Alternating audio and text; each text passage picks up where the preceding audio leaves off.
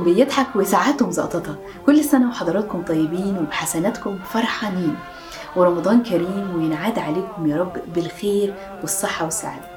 كلها كام يوم ونودع الشهر الفضيل شهر رمضان اللي سبحان الله بيجي بفرحة ويفارق بفرحة.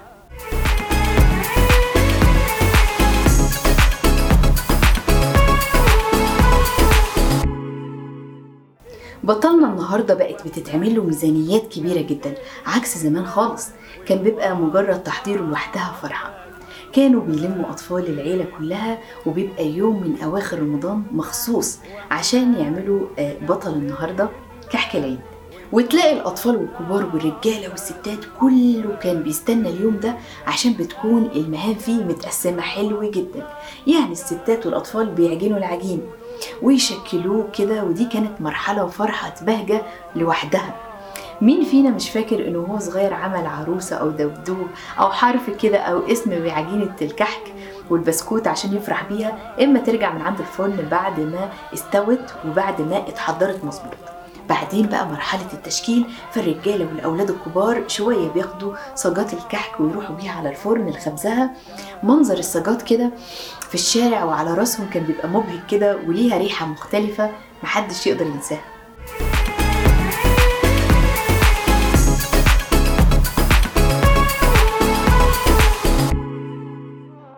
زوجات الملوك في مصر القديمة كانوا بيقدموه قربان لكهنة المعبد في يوم تعامد الشمس قبل الغروب بحاجة بسيطة على قمة هرم خوفو.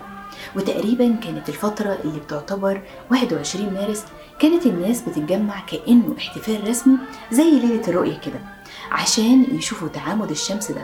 وأطلقوا على اليوم ده كمان عيد شمو بمعنى بعث الحياة، وبعدين بقى اسمه شم النسيم اللي احنا بنحتفل بيه.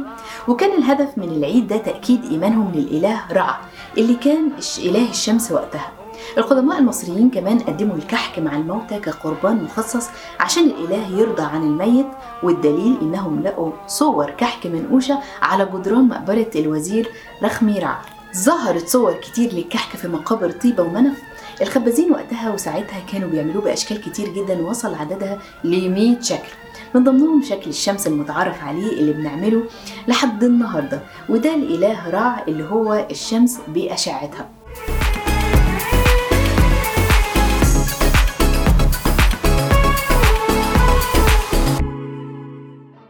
يبقى كده عرفنا الكحك ارتبط بالعيد ازاي من أيام الفراعنة، وكمان طريقته من عهدهم مع إدخال بعض التعديلات مع الزمن والوقت.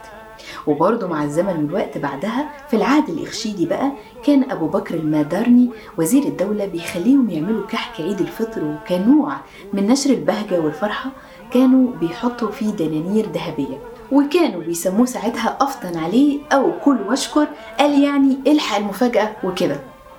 وانا قاعدة افكر كده، طيب هو كحك العيد وكعك وايه الصح، وهو تسميته كحك ولا كعك؟ لقيتني بقول لنفسي ما تاكل وانت ساكتة يا شيخة، هو هيفرق في طعامته اصلا اذا كان ده كحك ولا كعك؟ ما هو كله حلو وطعمه يجنن. بس بقى لقيت حاجة هو اسمه كحك في الفرعوني، وبعدين جال العربية بقى كحك، وراح للانجليزية وبقى كيك.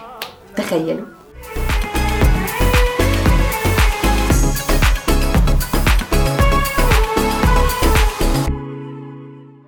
عايز ارجع بيكم حته صغيره كده لابو بكر المادارني اللي اتكلمنا عليه.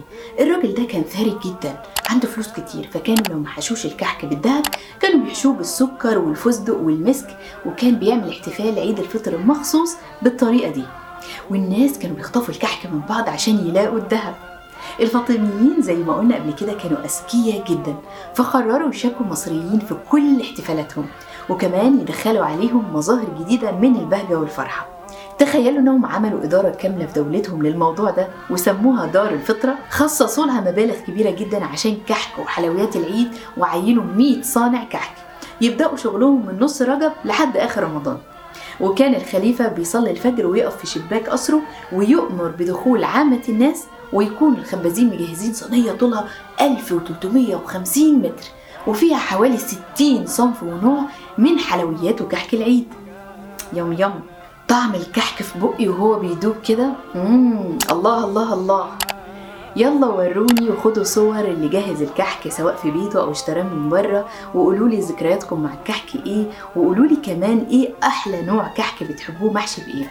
هستنى منكم التعليقات، وما تنسوش تتابعوا حلقات رمضان سعادتي ولايك وشير عشان يوصل المحتوى لأكبر عدد من الناس، وياريت تتابعوني على مواقع التواصل الاجتماعي بتاعتي ريم صبري فيرست. ليكم مني كل الحب، واستناكم مع بطل جديد من أبطال المسرح الرمضاني. رمضان سعادتي مع ريم صبري. برنامج رمضان سعادتي برعاية شركة إمباور، أول شركة وتطبيق للصحة العقلية والنفسية للشباب في الشرق الأوسط. ولو عايزين تستمتعوا بحلقات برنامج رمضان سعادتي بالصوت، تقدروا تسمعوا الحلقات الصوتية على أنغامي، سبوتيفاي، أبل بودكاست، جوجل بودكاست، ساوند كلاود، أمازون بودكاست.